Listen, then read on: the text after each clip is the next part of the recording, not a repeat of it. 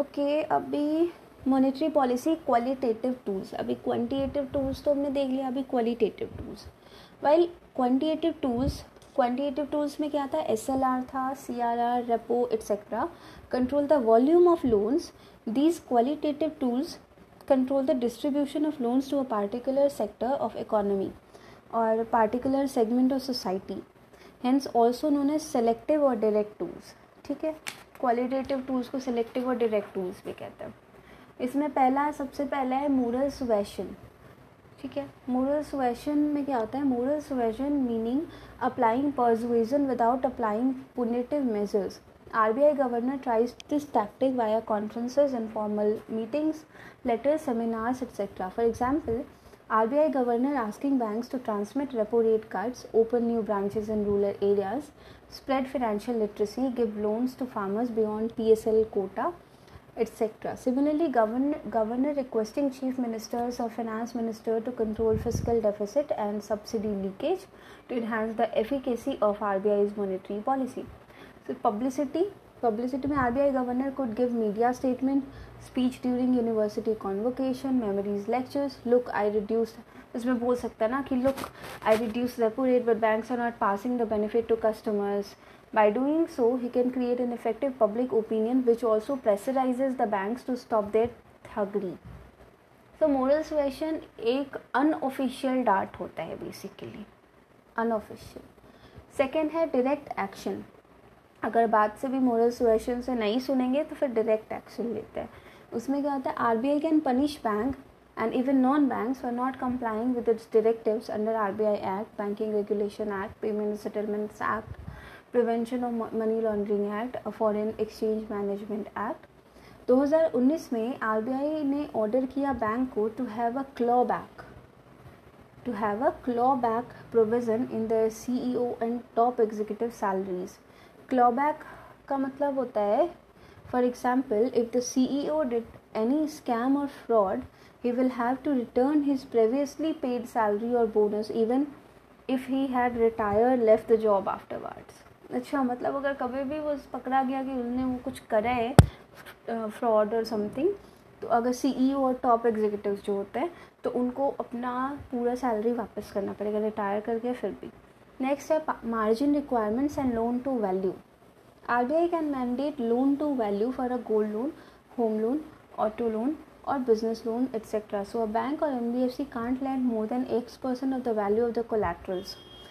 ये मार्जिन को बोल रहा है शायद हाँ R B I can change this X percent to boost और कर्व डिमांड तो ये आर बी आई चेंज कर सकता है कि अगर दस परसेंट मार्जिन ले रहे तो वो बोल सकता है कि टू परसेंट लो नेक्स्ट है selective credit control in selective credit control दो डायरेक्शन में कर सकता है आर बी आई एक तो है नेगेटिव और रिस्ट्रिक्टिव डायरेक्शन में, और एक है पॉजिटिव डायरेक्शन में।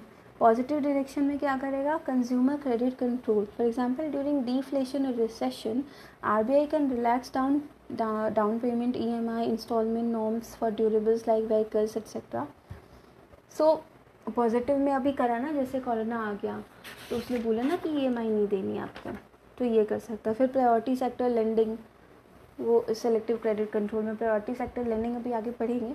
तो होता ही है, वो जो परसेंटेजेस फिक्स होते थे, कितने परसेंट आप इस सेक्टर में लोन देना है। नेगेटिव रिस्ट्रिक्टिव डायरेक्शन में क्या करेंगे? Credit rationing system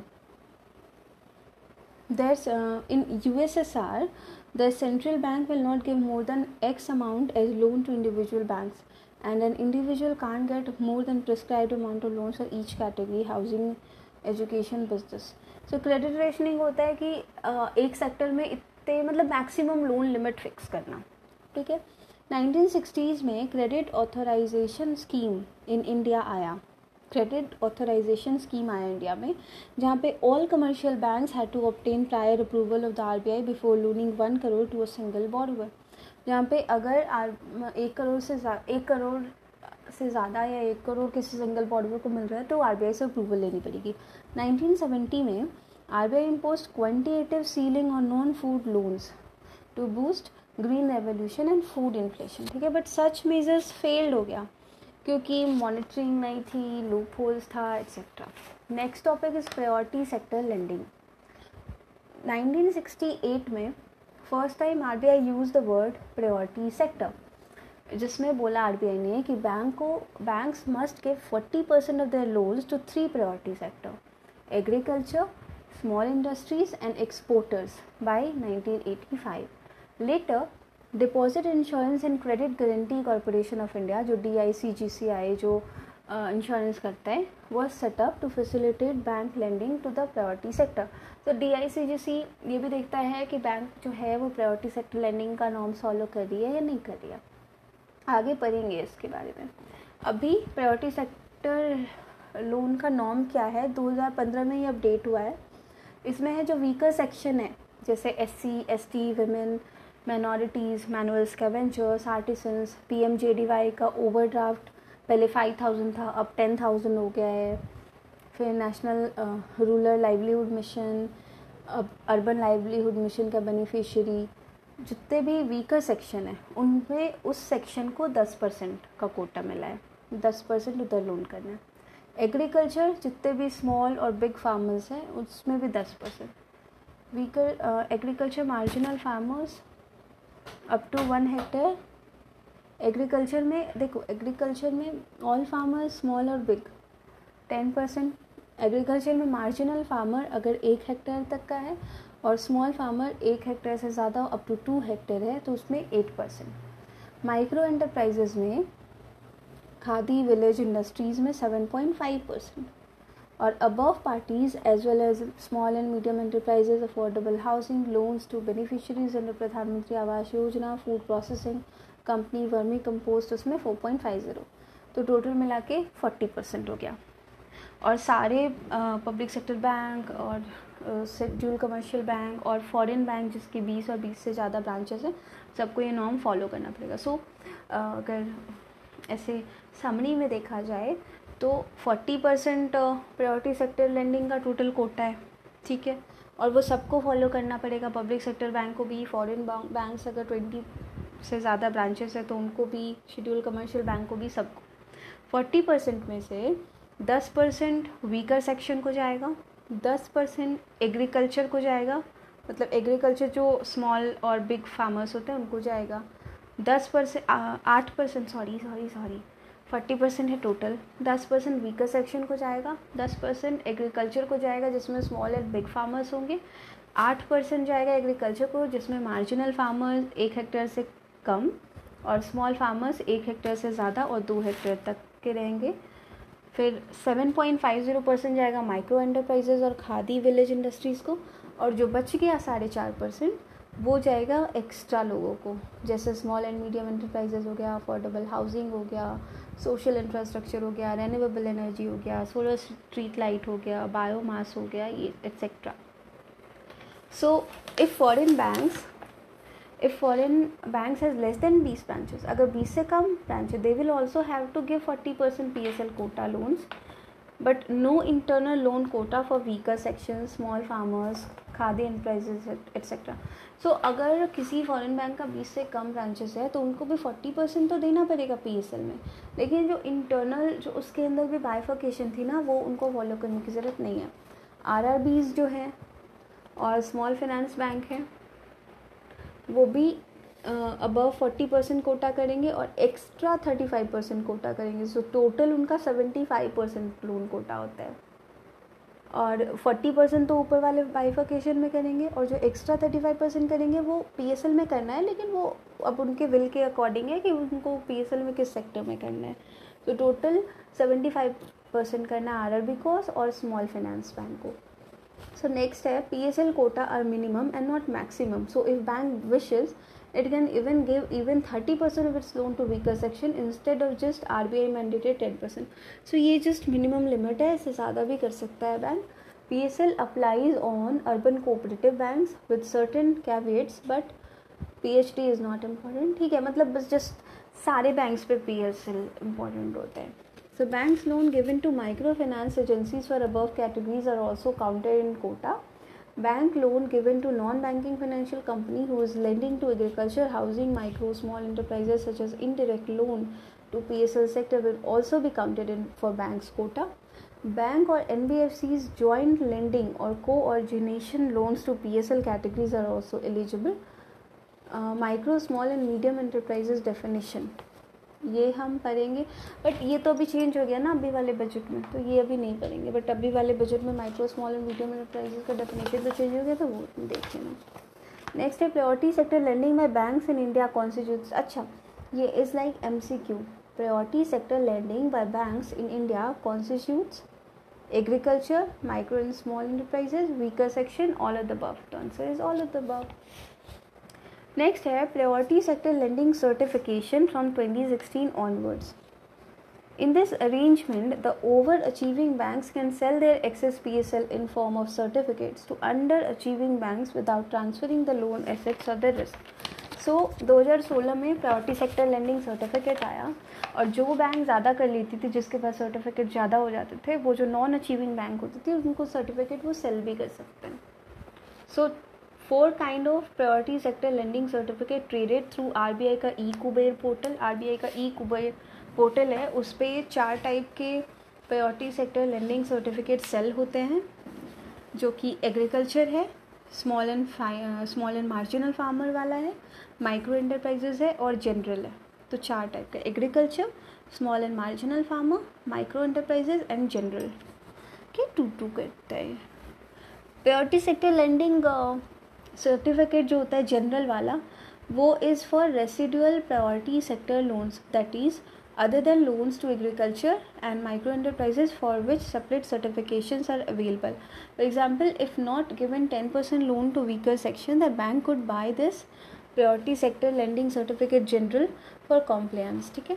If and under achiever bank can fulfil its P S L quota through PSL certificate purchase, then ultimately it will have to deposit PSL shortfall money to NABARD का rural infrastructure development fund अगर इन सब जुगाड़ करने के बाद भी उसका पूरा नहीं हुआ तो जो फंड है वो नबार्ड के आरआईडीएफ में जाएगा, या फिर सिडबी में जा सकता है, या एनएचबी में, या मुद्रा लिमिटेड में।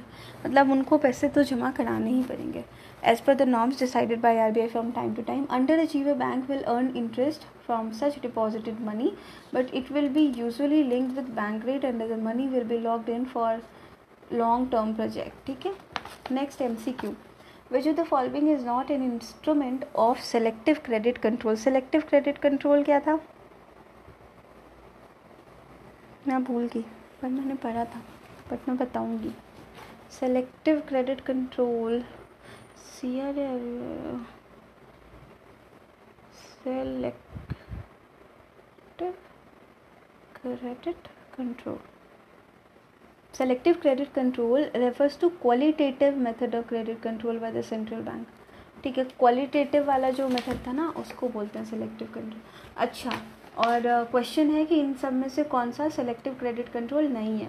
जैसे सेलेक्टिव क्रेडिट कंट्रोल में आया था ना वो मोरल्स वैशन डायरेक्ट एक्शन और जो पनिशमेंट्स लगाती थी बैंक और पीएसएल का वो कोटा चल रहा था अभी वही होता है. सो फ़र्स्ट ऑप्शन है रेगुलेशन ऑफ़ कंज्यूमर क्रेडिट सही है?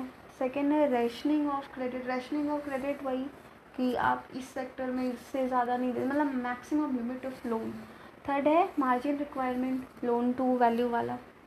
एंड फोर्थ है कैश रिज़र्व रेशो तो कैश रिज़र्व रेशियो क्वान्टिटेटिव होता है क्वालिटेटिव नहीं होता तो वो इस आंसर नेक्स्ट है monetary policy tool ready reckoner table अच्छा एक टेबल बनाया है इसने. चलो रिविजन कर लेते हैं. अगर डिफ्लेशन बढ़ेगा। तो मनी सप्लाई और लिक्विडिटी इंजेक्ट करेंगे। ठीक है?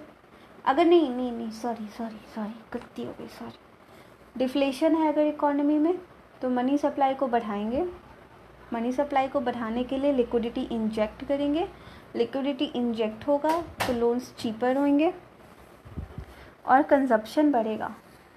और अगर इन्फ्लेशन हुआ तो उसका रिवर्स करेंगे। ठीक है? और अगर डिफ्लेशन से फाइट करना है तो easy cheap dovish expansionary monetary policy follow करेंगे। अगर इन्फ्लेशन से फाइट करना है तो tight dear hawkish contra contractionary monetary policy follow करेंगे।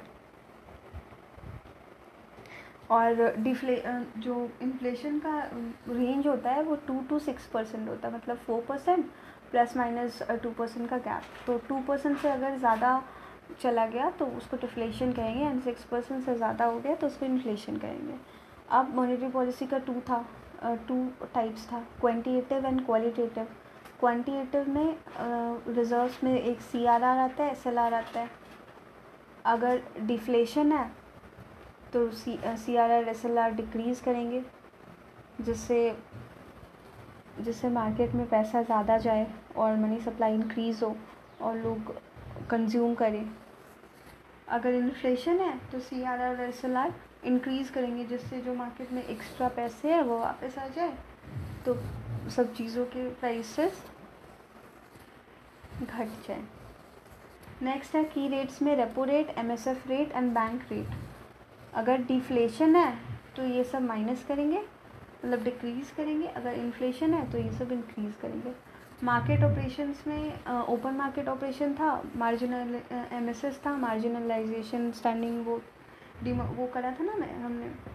ओपन मार्केट ऑपरेशन में तो buy and sell of government securities होता है। एंड मार्केट स्टेबलाइजेशन स्कीम में था कि अभी डिमोनेटाइजेशन के टाइम में जब इकोनॉमी में ज़्यादा वो लिक्विडिटी था तो मार्केट स्टेबलाइजेशन स्कीम में buying and selling of government securities plus treasury bill plus वो मतलब कॉरपोरेट्स वाला बिल्स कंजप्शन बिल्स ऐसा कुछ था। ट्रेजरी बिल्स मतलब कॉरपोरेट बॉन्ड सब सब बिल्स बाई सेल कर सकते हैं और ओपन मार्केट ऑपरेशन में सिर्फ़ गवर्नमेंट सिक्योरिटीज़ अगर डिफ्लेशन है तो ओपन मार्केट ऑपरेशन में आरबीआई गवर्नमेंट सिक्योरिटीज़ बाई करेगी जिस वजह से इकोनॉमी में पैसे इन्फ्यूज़ किए जा सके। अगर इन्फ्लेशन है तो आरबीआई गवर्नमेंट सिक्योरिटीज़ सेल करेगी जिस वजह से इकोनॉमी से पैसे लिए जाए। मतलब आ, हाँ।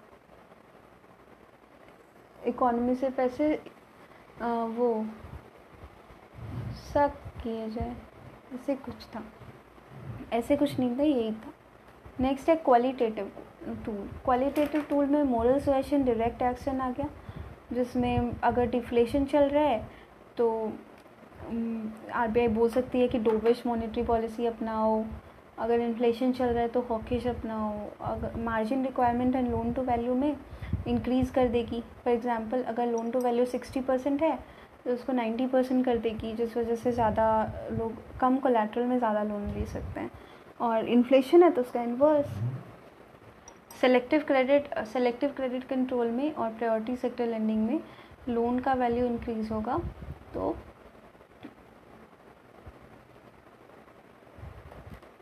तो स्पेसिफिक सेक्टर में जो लोन का फ्लो है, वो इंक्रीज़ किया। अच्छा सेलेक्टिव क्रेडिट कंट्रोल और प्रायोरिटी सेक्टर लेंडिंग में आरबीआई कैन किसी एक सेक्टर को या किसी मतलब स्पेसिफिक सेक्टर को टारगेट कर सकती है, उस सेक्टर में लोन इंक्रीज़ करा जा सकता है, जैसे जैसे वो सेक्टर बूस्ट करेगा। फॉर एग्ज़ाम्पल अगर टेक्सटाइल सेक्टर को टारगेट करा जाए तो टेक्सटाइल लोन ज़्यादा अगर जाएगा तो वर्कर्स बाइंग मोर तो डिमांड कंजप्शन बढ़ेगा तो डिफ्लेशन फाउट होगा। और अगर टेक्सटाइल सेक्टर में है इन्फ्लेशन का टाइम है तो उस सेक्टर में लोन की वैल्यू कम करेंगे। जिस वजह से flow to sector where speculative investment is leading to demand side inflation for example real estate और हाउसिंग को अगर लिया जाए तो अगर लोन वहाँ इंक्रीज़ करेंगे तो flow of flow to sector where loan can increase supply onion farmer क्या बोला है? तो नहीं समझ आया। बट ये चीज़ क्या होती है, वो समझ आ गया।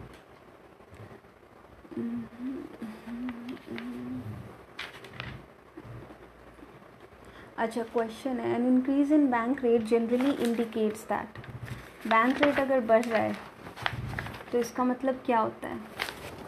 Answer is central bank is following a tight money policy ठीक है?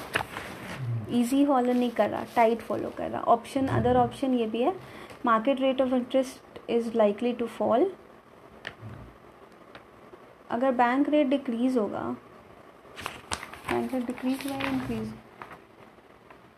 अच्छा an increase in bank rate generally indicates that अगर इंक्रीज हुआ है तो market rate of interest is likely to fall वो तो इंक्रीज करेगा likely to increase central bank is no longer making loans to commercial bank गलत. Central bank is following an easy money policy no central bank is following a tight money policy right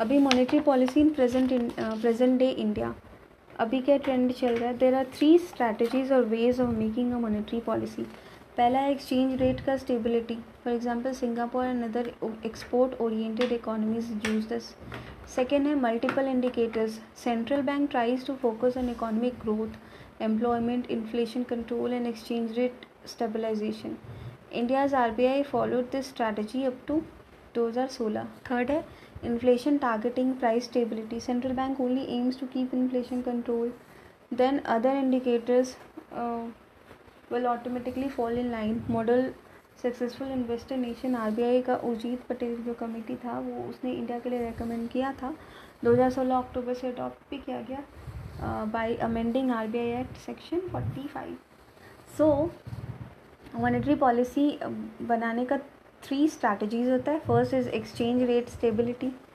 exchange rate stability करने के लिए second is multiple indicators multiple indicators में employment भी ले लेंगे inflation control भी exchange rate stabilization भी, ऐसा. थर्ड इज़ इन्फ्लेशन टारगेटिंग और प्राइस स्टेबिलिटी अभी इंडिया में करंटली यही फॉलो हो रहा है और ये फॉलो पहले नहीं होता था, लेकिन R B I R B I ने मतलब उर्जीत पटेल के रिकमेंडेशन पे 2016 अक्टूबर में इसको अमेंड किया R B I act section forty five को अमेंड करके इन्फ्लेशन टारगेटिंग और प्राइस स्टेबिलिटी पे फोकस करके मॉनिटरी पॉलिसी बनाने लगे। Monetary policy making under R B I act since सोलह कैसे बनाते हैं? आर बी आई साइड में तीन मेंबर होते हैं गवर्नमेंट साइड के तीन मेंबर होते हैं। मॉनिटरी पॉलिसी कमेटी की बात हो रही है। मॉनिटरी पॉलिसी कमेटी में आर बी आई साइड से तीन लोग होते हैं गवर्नमेंट साइड से तीन लोग होते हैं। आर बी आई साइड से आर बी आई का गवर्नर जो कि चेयरमैन होता है मॉनिटरी पॉलिसी कमेटी का आरबीआई का डेप्यूटी गवर्नर जो मॉनेटरी पॉलिसी देखता है, जो कि अभी फ़िलहाल माइकल पात्रा है 2020 जनवरी से माइकल पात्रा है। और तीसरा वन मोर पर्सन होता है जो आरबीआई के सेंट्रल बोर्ड द्वारा नॉमिनेट किया जाता है, जो अभी करेंटली जनक राज है। गवर्नमेंट साइड से अभी चेतन घाटे है, जो इंडियन स्टेटिस्टिकल इंस्टीट्यूट का है। और सेकेंड है पामी दुआ, दिल्ली स्कूल ऑफ़ इकोनॉमिक्स है और थर्ड है Ravindra H Dholakia I M Ahmedabad का है। तो गवर्नमेंट साइड से तीन गवर्नमेंट उसको कंसिडर करती है और वो अच्छे अच्छे लोग होते हैं इकोनॉमिक्स वाले में। आरबीआई साइड वाले जो उनका जो आरबीआई साइड से होते तीन लोग, उनका tenure tied with their ex official job tenure तो वो तो आरबीआई में जब तक वो जॉब कर रहा है, तब तक उसका टेन्योर चलता है बट जनरली थ्री ईयर्स के लिए होता है। ठीक है नेक्स्ट है फॉर एग्ज़ाम्पल अच्छा शक्तिकांता का जो पावर है, वो तीन साल के टेन्योर के बाद एक्सपायर हो जाएगा। मतलब आरबीआई गवर्नर वो थ्री इयर्स के लिए बने हैं तो वो मॉनिटरी पॉलिसी कमेटी के भी मेंबर्स थ्री ईयर तक हो सकते हैं। उसके बाद अगर वो रिन्यू री अपॉइंट होते हैं, तब वो इधर भी री अपॉइंट होंगे, वरना नहीं होंगे। R B I governor and deputy governor selected by financial sector regulatory appointment search committee which is headed by cabinet secretary so RBI का गवर्नर और आरबीआई का deputy governor are selected by financial sector regulatory appointment search committee जो कि cabinet secretary head करता है। और जो government side वाले होते हैं, उनका चार साल का टेन्योर होता है और वो लोग री अपॉइंट नहीं होता है। और जो गवर्नमेंट साइड वाले होते हैं they are selected by search cum selection committee headed by cabinet secretary cabinet secretary RBI वाले को भी चूज़ करती है आरबीआई गवर्नर और डिप्टी गवर्नर को भी। और कैबिनेट सेक्रेटरी ही गवर्नमेंट साइड वाले को भी चूज़ करती है।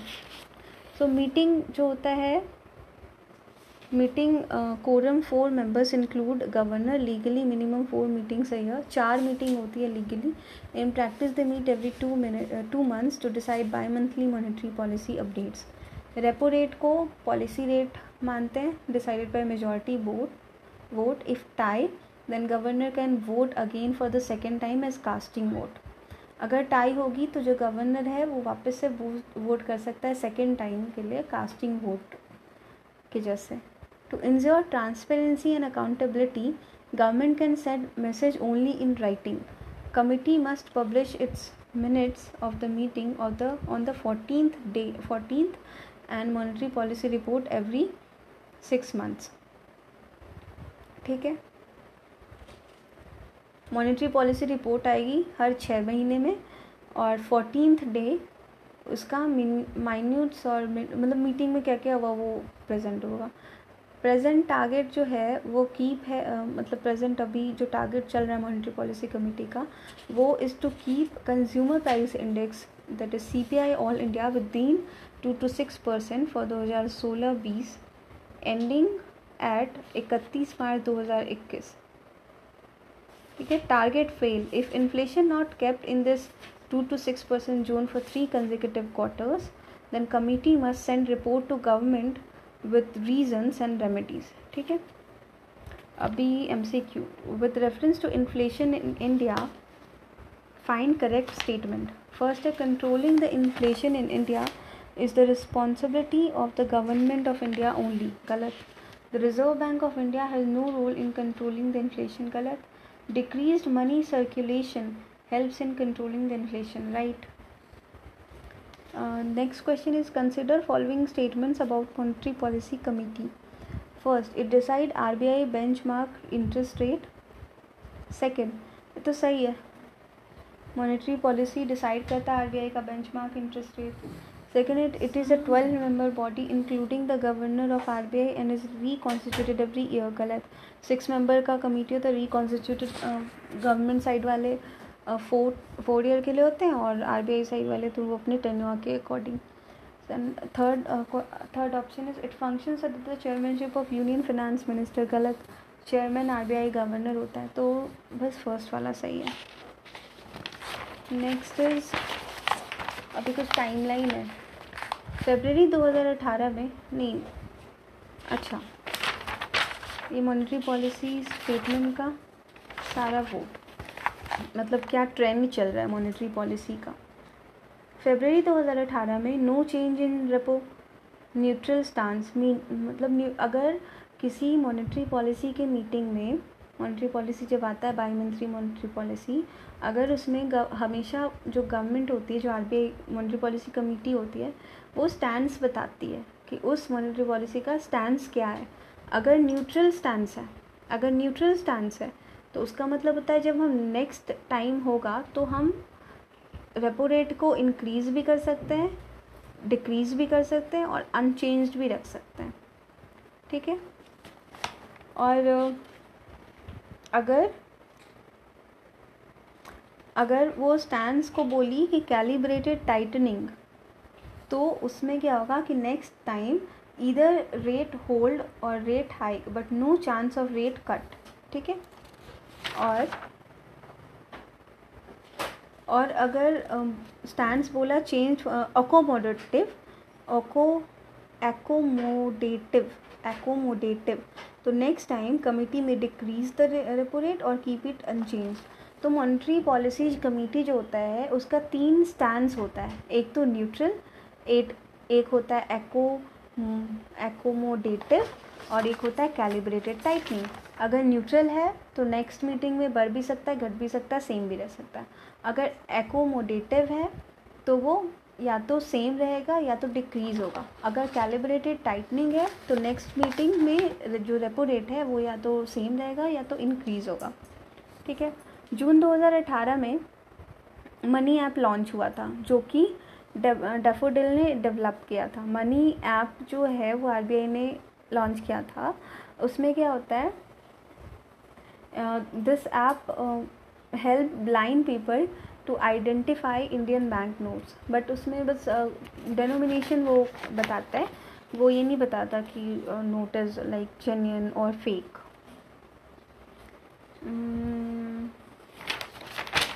ओके अभी तो और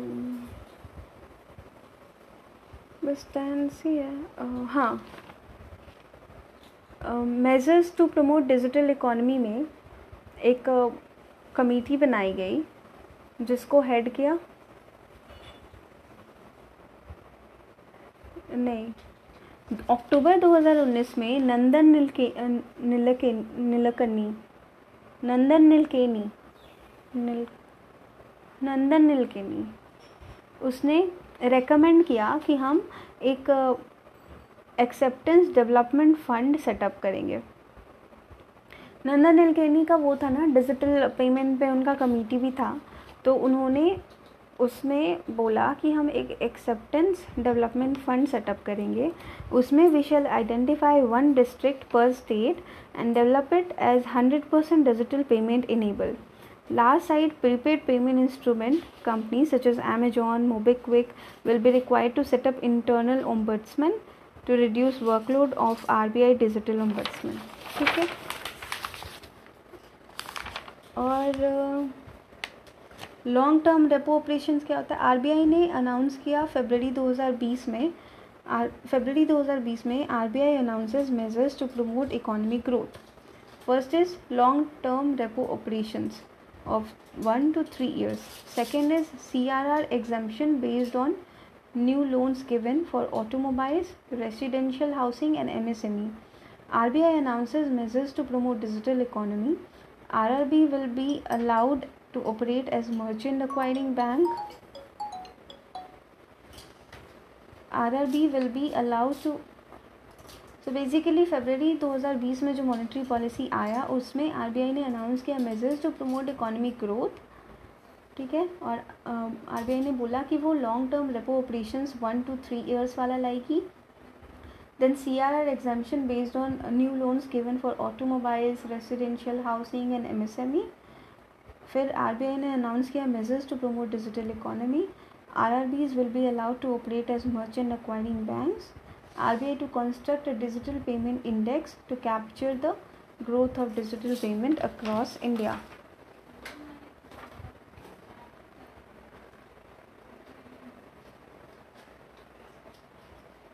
Drawing.